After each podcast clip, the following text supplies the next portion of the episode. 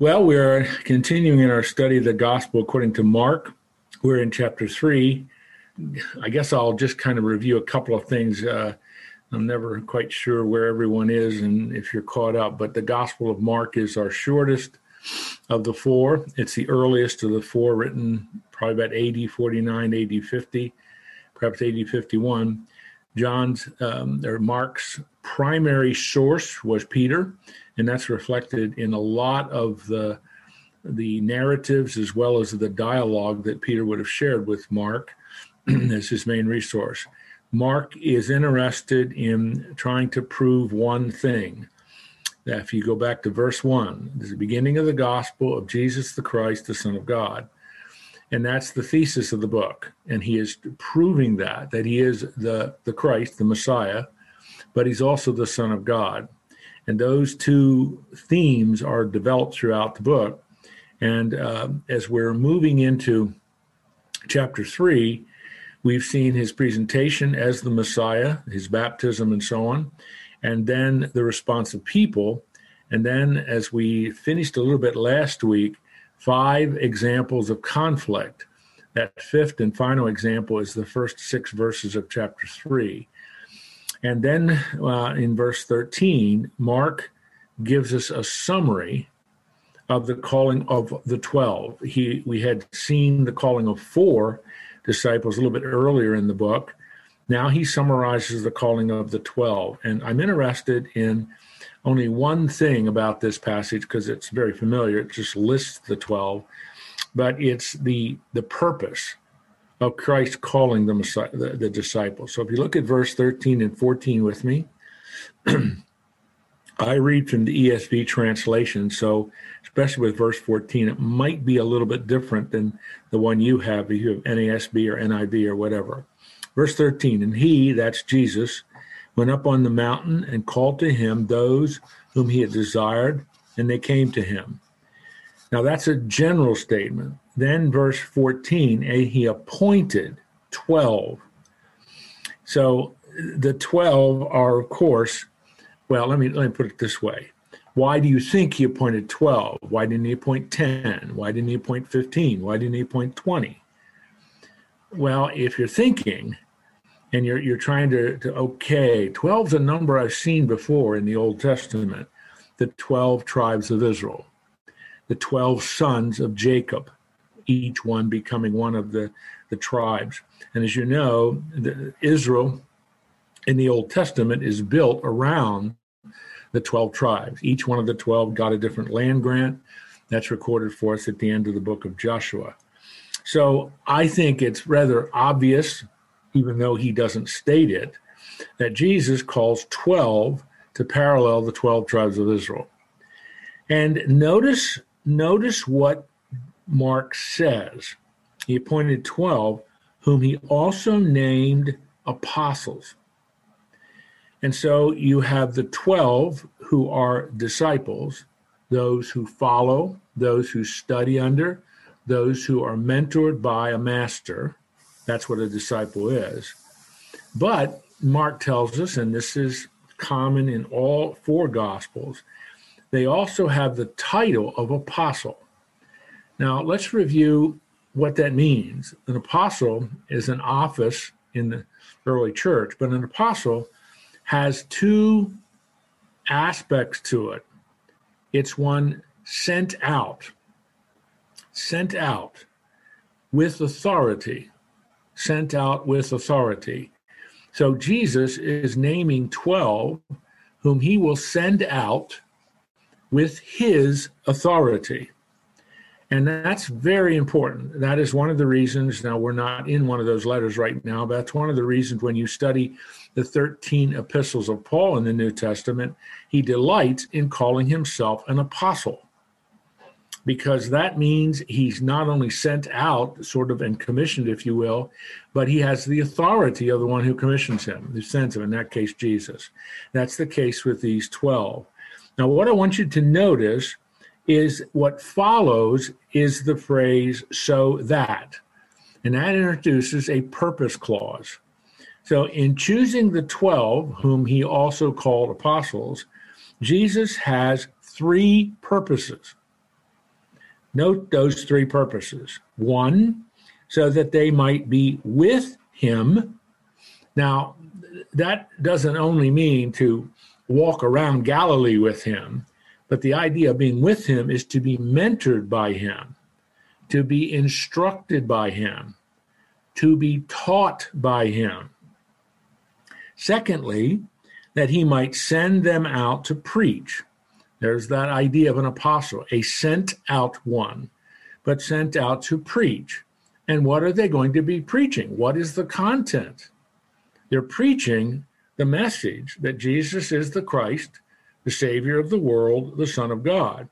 And then, third, and have authority to cast out demons. The word authority is exousia, which is a very powerful New Testament word. But that authority that they have is a dispensed authority. It's not their authority, it's authority that's been given to them by given to them by Jesus, the Christ, the Son of God. And notice authority to do primarily one thing cast out demons.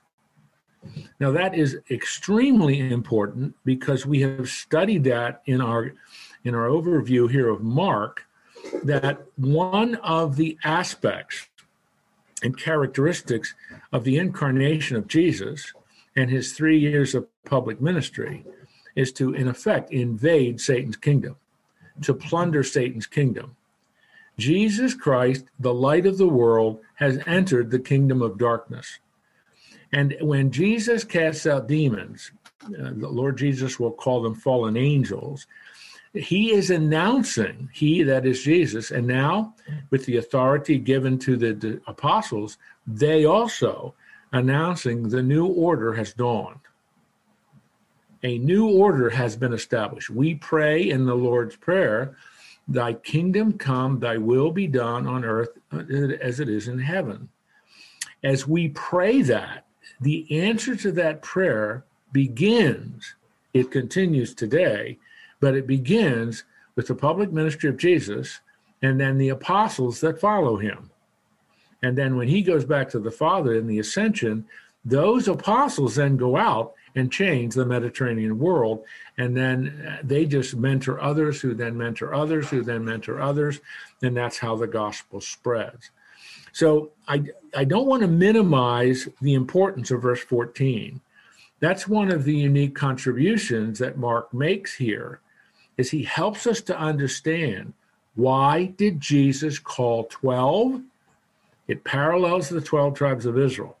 And he has three purposes in calling the 12, whom he also names as apostles to be with him, to be mentored and taught by him, to be sent out to preach the message of the kingdom, and to have authority, exousia, authority to cast out demons. It's an extraordinary summary of the authority and purpose of these 12, why Jesus called them. And then, as we see this many times in the Gospels, it's in every one of the Gospels, they are now listed, the 12. He appointed the 12 in every one of the listings. And they're in all four Gospels and they're in the book of Acts, the beginning of the book of Acts. Peter, Simon is always first and Judas is always last. In every listing of the 12, that there is a little bit of a difference of how the other 10 are ranked. But the first is always Peter, and the last is always Judas. So if you look at just the listing, Judas, excuse me, Simon, to whom he gave the name Peter, James, the son of Zebedee, and John, the brother of James, to whom he also gave the name Boanerges, which means sons of thunder. Andrew, Phil, Andrew is the brother of Peter. Philip, Bartholomew, Matthew, Thomas, James the son of Alphaeus, Thaddeus, and Simon the Canaan, uh, Canaanian, and then finally Judas Iscariot, who betrayed him. So the listing of the 12, there are, I believe, five listings in the New Testament in every one of those listings, Simon or Peter is always first, Judas is always last. And so you have this important declaration by uh, Mark, uh, of course, summarizing what Jesus did. They have this declaration of the calling now of the 12. So you look now at verse 20. What, what you see here is what is called a sandwich literary structure. Now, that may confuse you a little bit, but it really is, this is a very famous and very uh, familiar and, and something that Mark does a lot in his writings. He tells you something, as you'll see in verse 20 and then verse 21, and then there's another aspect of Jesus' ministry. And then in verse 31, he goes back to the family of Jesus. So it's like a sandwich, two pieces of bread and the meat in between. So the family theme is in verse 20 and 21. Then you have the teaching about blasphemy of the Holy Spirit. And in verse 31 through the end of the chapter, verse 35, they're back on Jesus' family. Like two pieces of bread with meat in between. It's called a sandwich literary device. That is what Mark is doing here. So let's look at the piece of bread that deals with the family. Then he went home.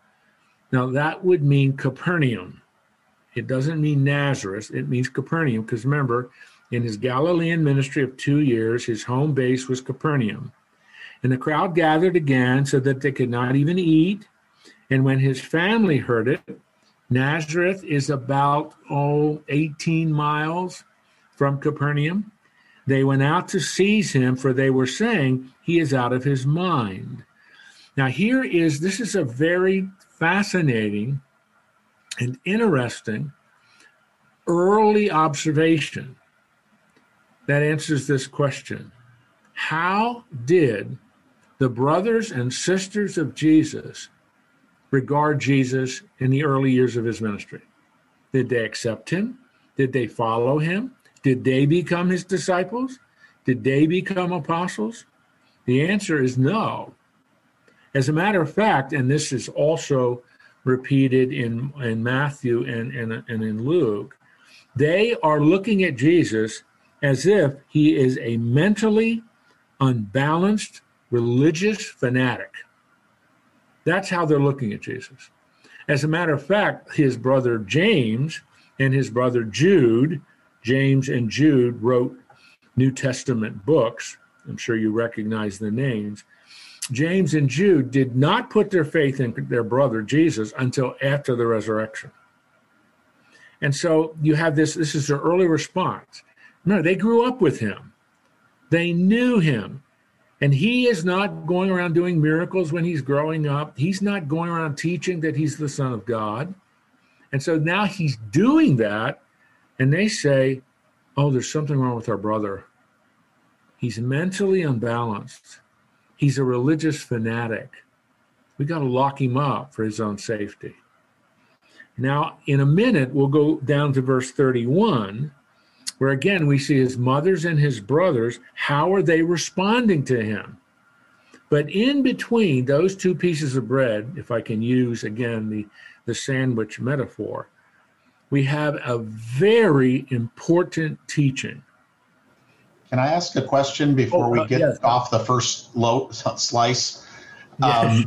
Um, um, in um, in the ESV, it re- renders Simon Simon the Zealot as a um, uh, can what what is the connection um, to that? Because you you called it by the the underlying Greek word. Is does that mean zealot? Is it?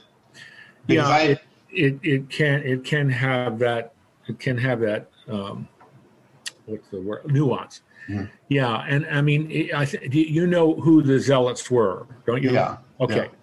So to identify him in, in, in either way is to say something which is really quite remarkable, hmm. actually. Mm. One of the disciples of Jesus, who had been a political revolutionary, now is following Jesus. Right. And I mean, it's it's it it, it really does illustrate the broad nature of Jesus' appeal. Every one of those disciples is is kind of unique. Uh, you know, Matthew's a tax collector and so on, but that Simon, who was a revolutionary, uh-huh. it's, it's joining the band is really extraordinary. I mean, it really is. He is, and we know nothing about him. I mean, we, have, we don't have biography of him. We don't have any details about him in the New Testament material. But that he's identified that way with either one of those labels uh-huh. indicates the extraordinary nature of Christ's calling. He was, purposely chose a revolutionary. Was Judas um, Iscariot considered a, um, a, zealot? There's been a, a, a theory that he was motivated, and they've done this in in art sometimes, but I can't find the references to it. That he was trying to force Jesus's hand the way that the Pharisees were trying to save you know their own position in the well in the, I, I, don't think i'm not aware of any major scholarly work that he was a zealot but that he was trying to motivate jesus to be the political leader and when he saw jesus wasn't going to do that that is one of the reasons why he was motivated to betray jesus that's so a, a, possibility. It's a, but we don't know. It's a. We don't know a, that. No. The so only thing a, we know, the only thing we know about Judas, other than that he betrays Jesus, hmm. his name Iscariot is uh, uh, where he's from, a little village just a little bit to the north of Jerusalem. Judas is the only non-Galilean that Jesus calls. Of the 12, 11 were all from Galilee. Remember, you can look on the map on page seven. Remember, Galilee's in the north there. Judas was not. Judas was called from the, it's a, the little tiny town north of Jerusalem, Iscariot, which is Iscariot. He's the only one that's not from Galilee, which again is remarkable. You, you know, why did he knew what Judas would do? He knew Judas would betray him, but he chose Judas, the only one that wasn't from Galilee, which also is another aspect that could indicate that perhaps the other 11 didn't really accept Judas the way they did the because there was and that's somewhat understandable i suppose. I mean even in the united states you think of north south west the regions. The galileans and the judeans did not necessarily get along. And so that jesus calls one who's not from galilee could have created some tension among the 11 uh, but we, we're speculating there Okay. But I, am not aware of any major New Testament evidence or extra biblical evidence that Judas was a zealot. But Judas's motivation to betray Jesus could be, hey, I expected you to lead a liberation from Rome, and you're not doing it. Yeah, he was he was kind of like the inside, you know, the, the when I see this, it wasn't that, oh, I see that you're not going to go along with my plan, so I'm going to betray you. It was more of okay, you're the political leader that we've all been waiting for, and forget this gospel stuff. Now it's time to force your hand and make you take the. Possibly. I'm not, I'm personally not convinced that's the real motivation of Judas. Because honestly, um, Russ, we just don't know. We just, so it's complete. We do not have tremendously valid evidence that gets inside Judas' head uh-huh. and to understand why does he decide to betray the Lord. I mean, our, when we get to that in our study of Mark, I'm going to do some speculating, but you know, we're only in right. chapter three. We have a long ways to go before we get. no, I understand that. If you had anyway. some insights that I hadn't no, uh, dug up, yeah. I was asking. I no need to create anything. Okay. Let's look at then, we have the first piece of bread, verse 30, 20, and 21. We'll get to the second piece in verse 31 his literary technique that he's using, a very favorite one that Mark uses. In between that, verses 22 through to verse, excuse me, through verse 30, is what is usually called the blasphemy of the Holy Spirit teaching. Now, I'm going to want you to have Mark 12, excuse me, Matthew 12, so if you want to you know, like get your Bible open to that, or get your computer or whatever you're using, and put your thumb in Matthew 12, we're going to look at that a little bit uh, in a little bit, because um, Matthew 12 gives us an important piece of information about the Lord's uh, response and teaching about the blasphemy of the Holy Spirit that is not in the Gospel of Mark. So again, if you can kind of get Matthew 12 out and have it close by. We're going to look at that in just a little bit. But let's look at Mark. I want to read from verse 22 through verse 27, and then I want to make a couple comments. And the scribes who came down from Jerusalem were saying, Now remember, scribes, they are more than likely Pharisees. These are the teachers, these are the lawyers, these were the specialists in Old Testament law. And I think that's one of the reasons why Mark is making sure we identify. These are not only the Pharisees, these are the scribes, most of whom were Pharisees. These are the specialists in the law. These were the people who taught the law to the people often. And they came down from Jerusalem. Now remember, Jesus is in Galilee. He's in Capernaum, as we've said many times, on the north shore of the Sea of Galilee and the, the, to come down from Jerusalem, that means they're coming from Judea, 2,500 feet above sea level, down to the Sea of Galilee, which is about 600 feet below sea level. And so they are going down. So the geography of, of, of the two is, is, is illustrated in the language Mark chooses to use. Now, notice what they are saying. And they're responding to what Jesus has been doing, what Jesus has been saying, and they have to explain it because Jesus is exhibiting supernatural power and supernatural authority. These teachers of the law have to explain this, and they only have two options. He is either of God or he's of Satan. And so, what do they choose?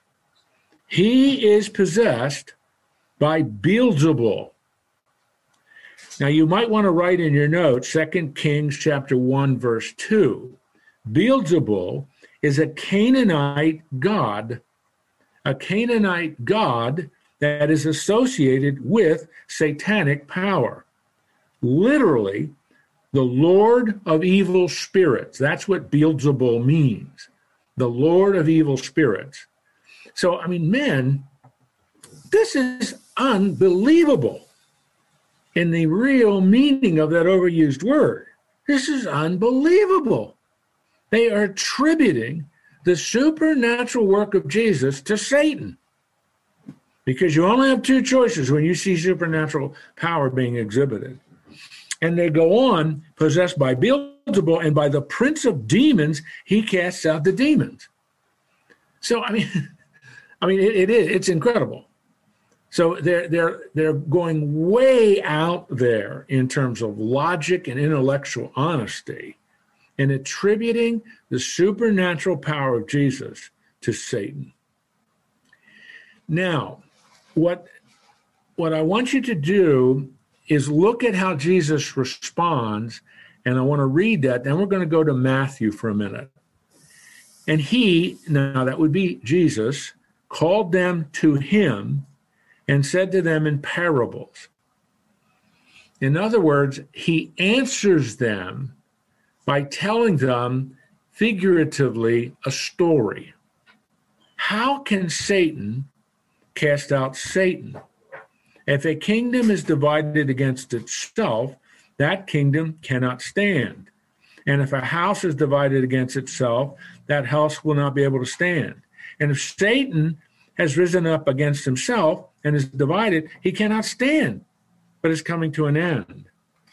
Now, before we look at the second thing Jesus says in verse 27, understand the point Jesus is making.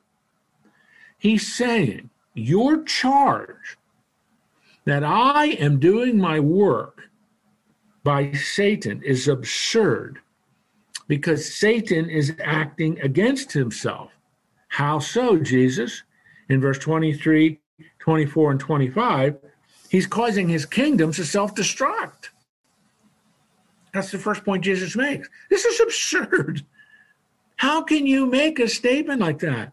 If you really believe that, you are then buying into a proposition, and that proposition is Satan's kingdom is self destructing. He is causing his kingdom to be divided, to self destruct. And secondly, you're also saying that his power is coming to an end. Tim, is that because uh, the demons are of Satan, right? They're Satan's emissaries, they're Satan's servants. Jesus calls them fallen angels, but yes, they serve Satan. And the other point Christ is making then, it's absurd, then you're saying that his power and his kingdom is coming to an end. And I mean, it's like, see, man, this is the point. They, these scribes, the Pharisees, they must explain the supernatural work of Jesus. And how they're trying to explain the supernatural work of Jesus is attributing his power, his authority, his work, including casting out demons, to Satan, Beelzebul, the Lord of evil spirits, which is what Beelzebul means. And Jesus says, this is absolutely absurd. Because then you're saying that Satan's kingdom is self destructing, verses 23, 24, and 25. And secondly, you're saying Satan's power is coming to an end. End of verse 26. And then he says a second point, and it's the totally opposite. This explains what I'm doing. But no one can enter a strong man's house and plunder his goods unless he first binds that strong man. That and then indeed he may plunder his house. And so what is he saying in verse 27? In casting out demons, I am plundering the kingdom of Satan. And so the Lord responds in two ways. First, the absurdity of their claim. The absurdity is you're then saying that Satan's kingdom is self destructing and is coming to an end. The second thing he says is this is what I'm really doing I'm plundering Satan's kingdom. Now, what I would like you to do is look at with with me at Matthew chapter 12. And I'm looking at verse 22 and following. Again, I'm in Matthew chapter 12, verse 22 and following. I'm going to read this. Then a demon possessed man who was blind and mute was brought to him. The him would be Jesus, and he healed him, so that the man spoke and saw, and all the people were amazed and said, Can this be the son of David. Now, that is a very important piece of information that is not in Mark's shorter account. Remember, Mark is like a docudrama quick, short, pithy accounts. And so, what Matthew's gospel does is it adds a little more detail. And that detail in verse 23 is really important. Can this be the son of David? The crowds are asking. Now, what does that mean? Son of David used 10 times in the Gospel of Matthew, is the messianic title. Messiah will be the son of David. So the crowds are saying, wow, this guy must be the Messiah. So the Pharisees must respond. And they see in verse 24 of Matthew 12, it is only by Beelzebul, the prince of demons, that this man casts out demons. how does Jesus respond? The little fuller account more comprehensive account. Knowing their thoughts, this is Jesus, he's omniscient. He said to them, Every kingdom divided against itself is laid waste. No city or house divided against itself will stand. And Satan casts out demon, casts out Satan, he's divided against himself. How then will his kingdom stand? And if I, Jesus now personalizes it, if I cast out demons by Beelzebul, by whom do your sons cast them out? Therefore, they will be your judges. But if it is by the Spirit of God that I cast out demons, then the kingdom of God has come upon you. What is important about Matthew's gospel account of the this particular situation is that Jesus says something that's very important for us to understand. The power Jesus uses to cast out demons is the Holy Spirit. And that tells us something. When Jesus was baptized, anointed, the Holy Spirit came upon him like a dove. Remember, it's a simile, like a dove. Jesus now is telling us what he says in other places as well I do all my work by the Spirit of God. Did he need to do that? No, he's the second person of the Trinity. But as the Father sent him, he's obeying his Father. He chooses to rely on, be dependent upon the Holy Spirit.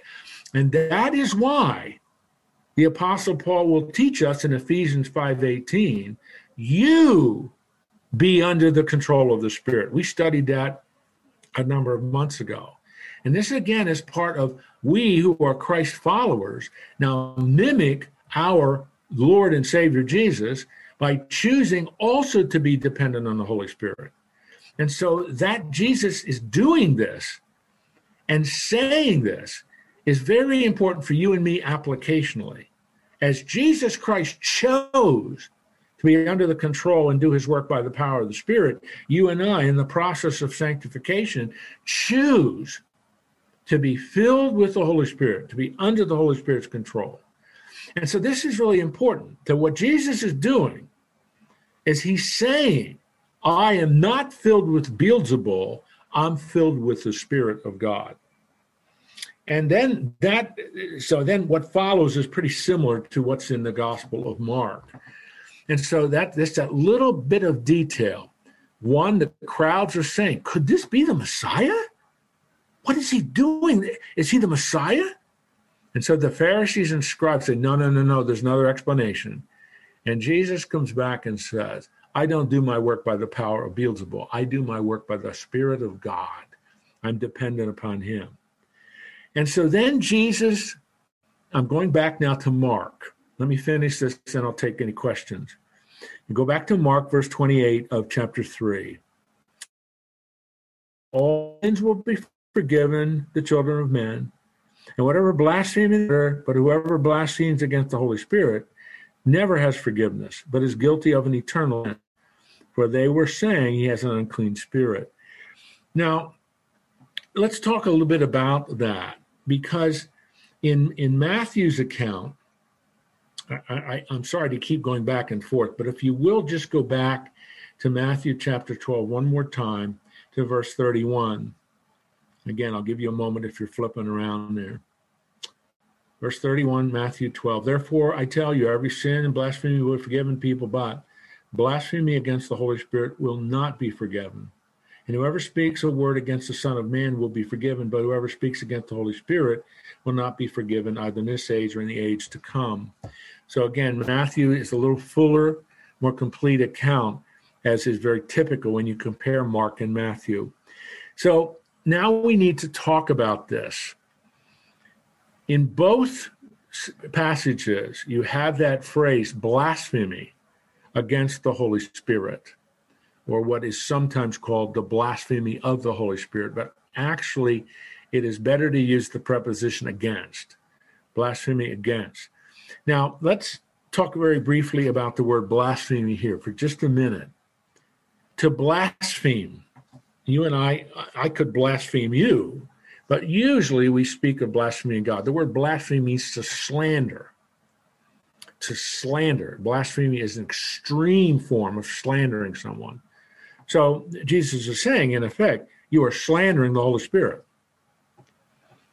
Why? Why are why are they slandering the Holy Spirit? Because they are slandering him by saying the power is satanic power not spirit energized power. That's slandering the spirit. That's a lie. It's blaspheming the Holy Spirit, uh, for whom on, upon whom Jesus was dependent in his three month, three years of public ministry.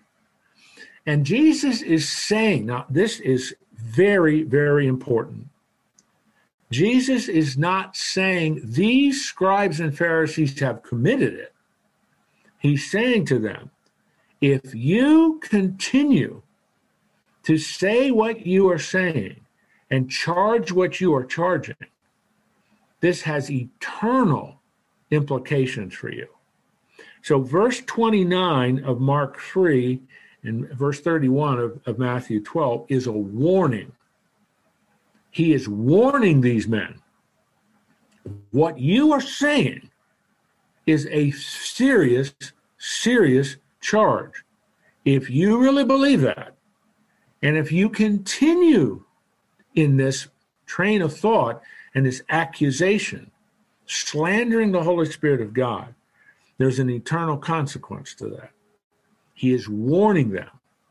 Now let's think about that in context. Jesus utters these words as the Messiah in Israel, presenting himself to the people of Israel as the Messiah. He's doing messianic miracles. And the teachers of the law are accusing him of doing his miracles by Beelzebul, the Lord of evil spirits, a Canaanite name for Satan. If you guys really believe that, there is no more witness. There's no more revelation as to who I am. This is all the final revelation of who I am. And if you really believe this and you continue in this belief, this will never be forgiven because the eternal consequences of this, the eternal consequences of this are clear. If you reject what the Father says, if you reject what the Son says, and you reject what the Holy Spirit says, there is no more revelation. There is no there's no more content. There's no more detail. Everything is on the table. And you're refusing all to believe all of the revelations as to who I am and what I'm doing and why I'm doing what I'm doing. Jim, question.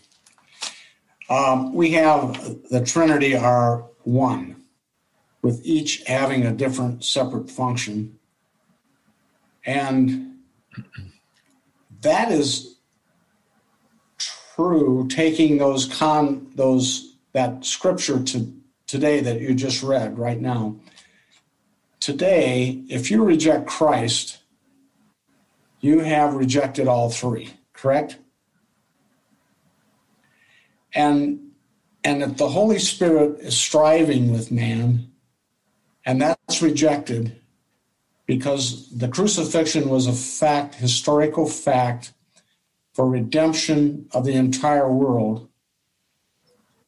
And the Holy Spirit is not just sent to comfort, but also, isn't it sent to convict? And if to convict, and man rejects, then that's contemporary to what this is saying in Matthew 12. Isn't, isn't that accurate or is that? I mean, can you comment on that? I just want to bring it here. Uh, today. Yeah, I mean, everything you've said, uh, I would agree with. I'm, I'm, just, I'm not quite sure what more I can say other than um, what you said. Yeah. It, it for you and me uh, applicationally um, to to attribute the work of Jesus to satanic power is to then deny the work of the Holy Spirit upon whom cho- Jesus chose to be dependent. And that the work today of the Holy Spirit is to convict the world, uh, this is in John's Gospel, chapter 16, to convict the world of sin, righteousness, and judgment and to to reject the message of the gospel and to reject the the work of the Holy Spirit in in your your life as He convicts the world of sin, righteousness, of judgment. There is no more revelation as to who God is. There's no more revelation of of of the nature of the gospel. There's no more revelation of save you from your sin, from from death and from judgment. And so the, the what I'm trying to get away from is someone I've had people come up to me and uh, one person said to me, divorce is blasphemy against the Holy Spirit, isn't it? Divorce is a is the, the, the, sin that God can never forgive that. And I I would look at I looked at that person, and I said, Where where are you getting that in scripture? Have I committed I've had other people ask me, and that was that was I think a ridiculous question tying it to the blasphemy of the Holy Spirit. But I've had many people ask me, Have I committed the unpardonable sin? And I ask them, What do you mean by that? What did you do that you think is unpardonable? Well, and then sometimes they'll itemize a whole bunch of things. And the answer to that is the unpardonable sin is to reject Jesus Christ and to reject the work of Jesus Christ through his spirit who convicts you of sin, righteousness, and judgment. That's the unpardonable sin. Don't assign the unpardonable sin label to gross immorality or to gross profanity or to, to a murderer. Christ died sinners, all sinners. And the unpardonable sin is in the context of what Jesus is teaching here is you are charging me, Jesus, with with being empowered by Satan. And you're slandering the spirit in doing that. That was a unique sin. That was a unique sin of these scribes and Pharisees. Mm. They are attributing the messianic work of Jesus to and Jesus is saying, I don't do my work by the power of Satan, I do my work by the power of the Holy Spirit. And if you really believe I do my work by the power of Satan, that has eternal consequences to it. Verse 29 of, of Mark 3 and verse 31 of Matthew 12 is a warning. Jesus is not saying you guys have committed this, he's warning them. If you continue down this line of thought and accusation, the eternal consequences of that is you you will never be forgiven for this. And what that means is you're going to die with this you will die in your sin and you will face only judgment. Today yeah. today for a person to reject the gospel message willfully and intentionally is to slander the holy spirit but until you take your last breath there's still the hope that that person yeah can, you know, they're hard, hard, hard, hard. The Lord Jesus, through his spirit, can soften that heart so that you will you will believe. So yeah, I go ahead. do not believe anyone today in the context that Jesus is saying this. He is not on earth. He's not presenting himself as Messiah. He's not doing messianic miracles. That's a unique, a unique sin in a unique set of circumstances. Mm-hmm. Today, any sin that a person commits is not unpardonable or unforgivable. Yes, right. Until the very last moment of their life. The, the, the key the key aspect is a response of faith in Jesus in Jesus.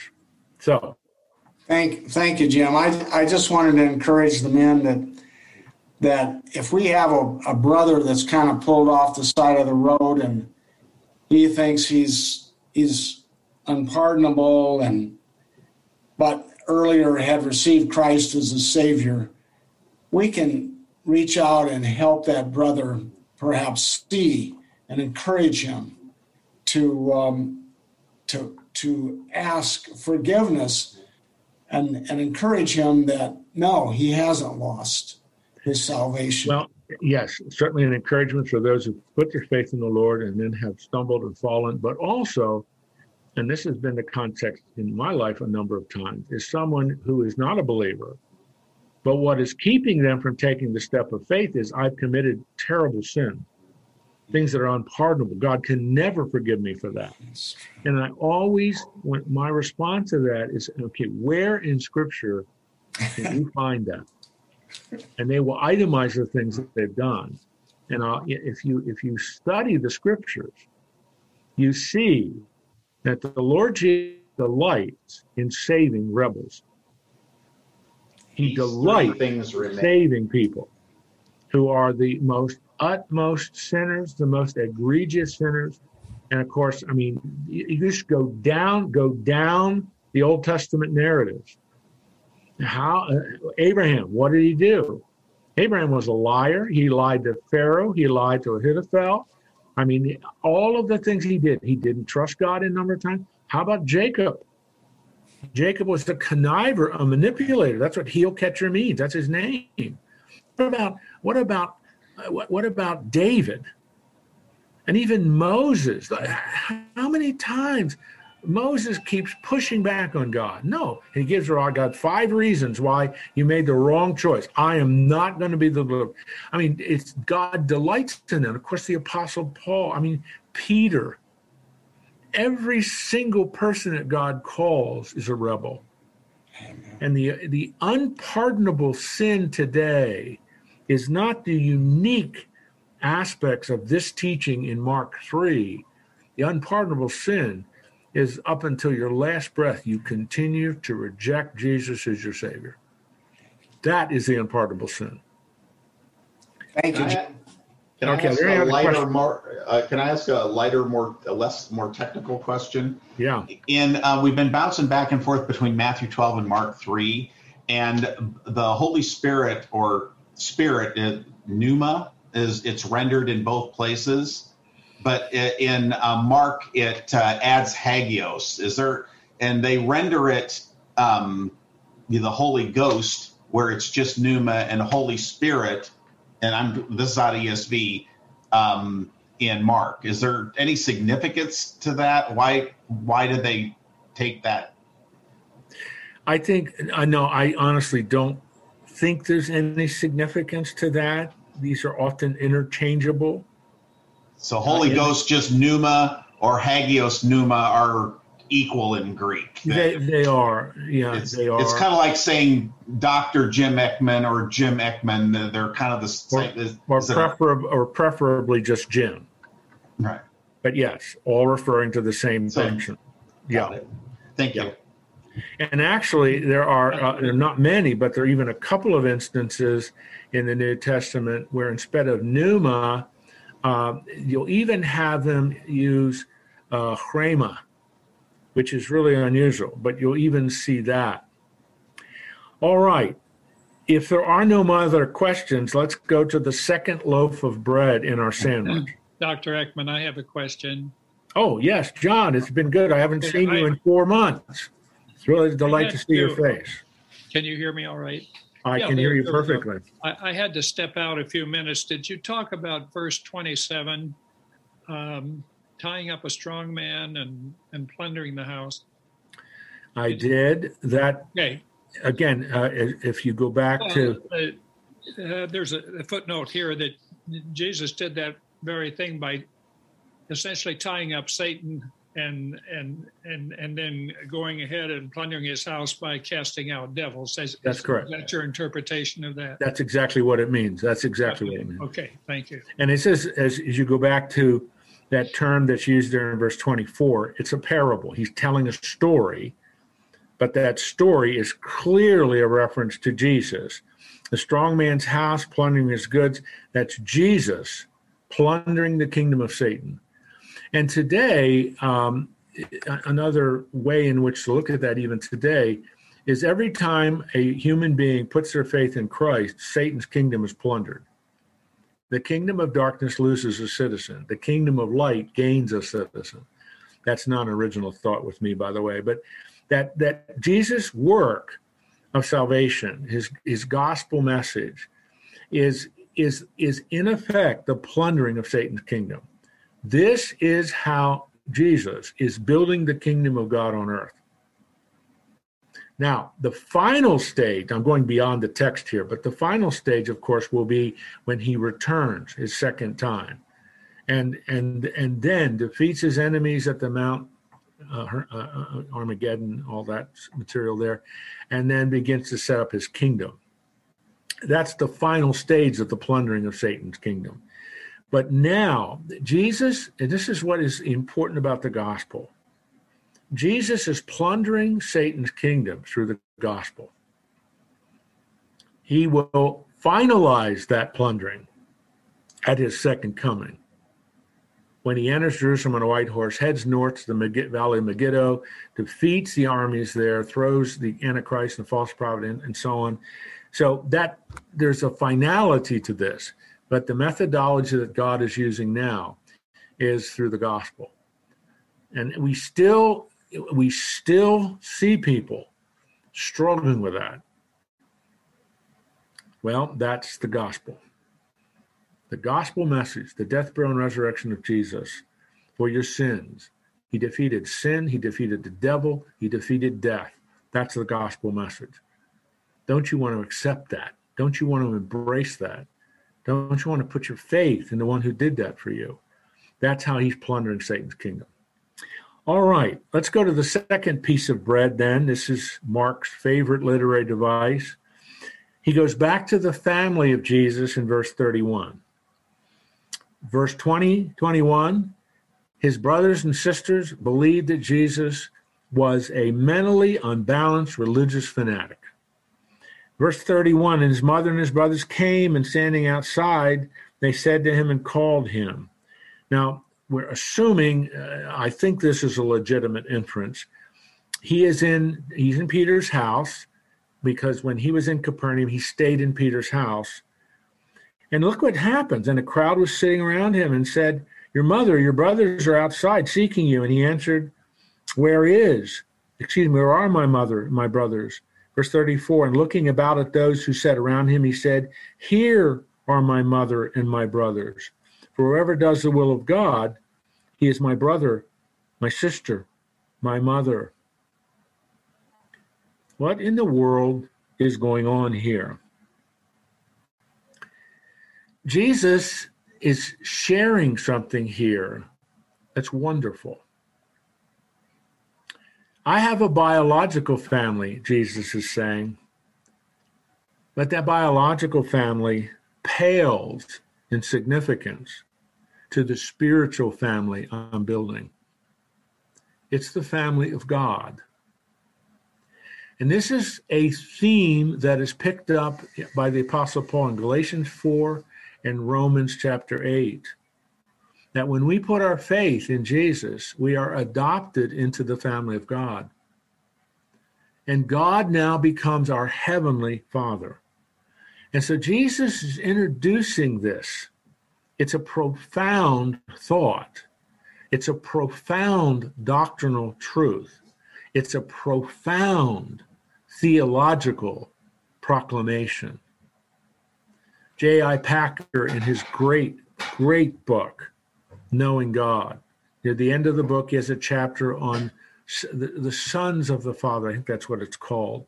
But at the beginning of that chapter, he said, The highest privilege of the believer is to call God Father. Now, that's one of those sentences, you have to think about that for a little bit meditate on that, chew on that.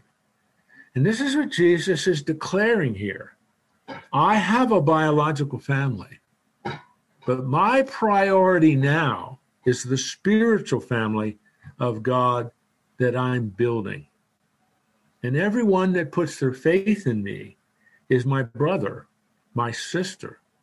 It's a new family. It's the family of God. And that is why you and I have the inestimable privilege of addressing God as Father. I'm sure many of you, when you begin your prayer, you know, wherever you're praying or over whether it's silent and personal or in your church or whatever, often we start our prayers with Heavenly Father. And then we pray. And we end our prayers with in Jesus' name. We're claiming that authority of Jesus in praying, which we have the right to do according to John 14 and John 16. And so Paul in both Galatians 4 and Romans 8 takes it another step. Not only can you call him Heavenly Father, you can also call him Abba. Jesus is in the Garden of Gethsemane in Mark, Mark 14, and he prays to Abba. Abba is an Aramaic name for father, but it's very difficult to translate it. It's a term of intimacy.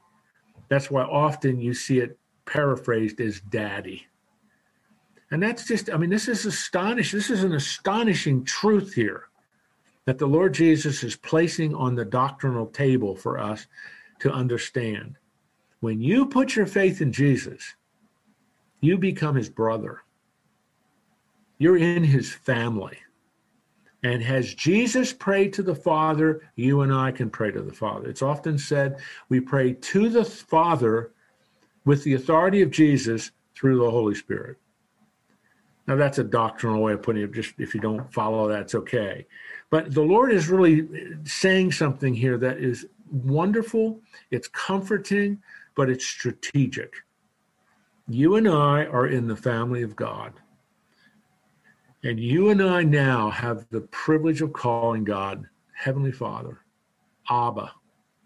And so the sandwich makes sense because the contrast is between those scribes and Pharisees who are blaspheming the Spirit and those who accept who Jesus is now enter the family of God. They're not slandering God anymore, they're in his family. What a marvelous contrast. How are people responding to Jesus? Mark helps us to see some are responding in faith, some are rejecting him with slanderous accusations. All right. Any questions on this final uh, little part of chapter three, which really finalizing the little sandwich literary device that Mark loves to use? You'll see it. I'll point it out again and again throughout his gospel. Just, just one comment from you, Jim. Um, you know, it says, Suffer the little children to come unto me, for such is the kingdom of heaven. And I'm just wondering if we aren't included in that group of children. While we think of ourselves as sophisticated adults with great discernment, et cetera, et cetera, that we are in essence compared to God our Father as, as children. Well, Jesus, what Jesus yeah. is saying there is uh, similar to what there are about three or four times in the Gospels where Jesus um, will talk about the faith that is required is a childlike faith. It's a humble, dependent, childlike faith, like a little child who trusts his or her parents. Uh, and it, you know, it, it's a humble, dependent faith there's nothing terribly uh, sophisticated or, or, or in any way uh, deserving. It's just, hey, daddy, I'm in trouble. Help me. It's a childlike faith and dependence. And so Jesus will use concept, I believe it's four different times. The example of a child is the kind of faith that I'm interested in a childlike faith because it is childlike childlike response of humility and dependence and faith in me that is is the key attribute of kingdom citizens all right oh my goodness it's almost a quarter of well let me um let's see what do i do here for two minutes what we're going to see here in chapter four of the gospel of mark are a series of parables that Jesus is going to teach. And I think most of these are going to be, certainly the first one is going to be perhaps very familiar to you. But next week, when we begin, I want to ask and try to answer this question Why does Jesus so frequently teach in parables? What is a parable, and why does he teach using parables? And what we're interested in, this will be the second point, when we study a parable of Jesus, what is his main point? A parable doesn't mean you try to figure out what every single person and every single aspect and every single characteristic of the story, what does that mean? If you try to do that, you're going to go crazy. There are about 9,742 different interpretations of each one of these little aspects of each parable. That's if you try to do that, you go crazy. The, the thing you want is what's the key point Christ is teaching? What is the parable? Why does he teach in parables? And what's the main point? The first one that we're going to study next week, it's fairly, not real long, but fairly long, not as long as in some of the other gospels, but it's the parable of the soil or the parable of the sower. And what, what you have in this parable, and if you have time, I'd like you to read, I'd like you to read this parable, the parable of the sower or the parable of the soils. I prefer to call it the parable of the soils. Because what Jesus is interested in here is why are people responding to me differently? Some people are accepting me, Some people are rejecting me. Some people are thinking about it. And some people are in the process of rejecting me. And Jesus says it all depends on the soil. And that's the point. How is the soul prepared to receive the message? And it's, it's going to be interesting as we study this together. He's going to talk about four different types of soil. And the response of each type of soil is different to the Word of God. And I want to go, I'll do this next week too, because Matthew's account of this is uh, fills in a little more detail about what Jesus is teaching. So, what is a parable? Why does Jesus teach in parable? And what is the point of each parable? So, when we're done with this passage of chapter 14, I want to see for each from each one of you, it's a homework assignment, a sentence. This is the point of this parable. You're not going to write 17 paragraphs. You're going to write one sentence. This is the point of this parable. And if you can't do that, I failed in my job as the teacher of this Bible class. So that's what we're going to do as we start chapter 14 next week. I've introduced it, I've laid it out, and I've asked you to read the parable of the soils. I don't know if you'll do that. There's no way I can hold you accountable, but God knows. Isn't that terrible? That's Yeah, a terrible way to one more thing. Um, What, uh, in Matthew, what uh, chapter and verse? Matthew 13. Thank- Matthew chapter 13. Okay? Thank you. All right, I'm going to pray because I'm getting late here. I got to get to Thank my you. Thank you very much, Jim. You're welcome. Father, thank you for our time around the Word of God. Thank you for uh, that that absolutely fantastic teaching that Jesus, as we ended chapter three, that Jesus laid on the table for us. When we put our faith in the Lord Jesus, we enter the family of God. And Jesus, in a way, it's it's not blasphemy. It's like our big brother, the heavenly Father. We can call him Abba. There's nothing we can't share with him, nothing we can't tell him. There's nothing that he doesn't care about. As J.I. Packer says, the highest privilege of the believer is to call God Father. That's wonderful. What a great truth. And that's what Jesus has shared with us. And we just thank you for our, our time together. Thank you for the Word of God. Thank you for the privilege you give to me to teach this group and those who will uh, presumably uh, attach uh, attach their, their their computer to the podcast and listen to it at a f- future date. So, Lord, we know that when the Word of God is taught, it never returns void. It always bears fruit. So, I'm trusting in the lives of each one of these men and others who listen that your fruit will be borne in their lives. We love you. We thank you that we can call you our Heavenly Father. And it is in the name and authority of Jesus we ask this. Amen. All right. We'll see you next week, guys. Take care.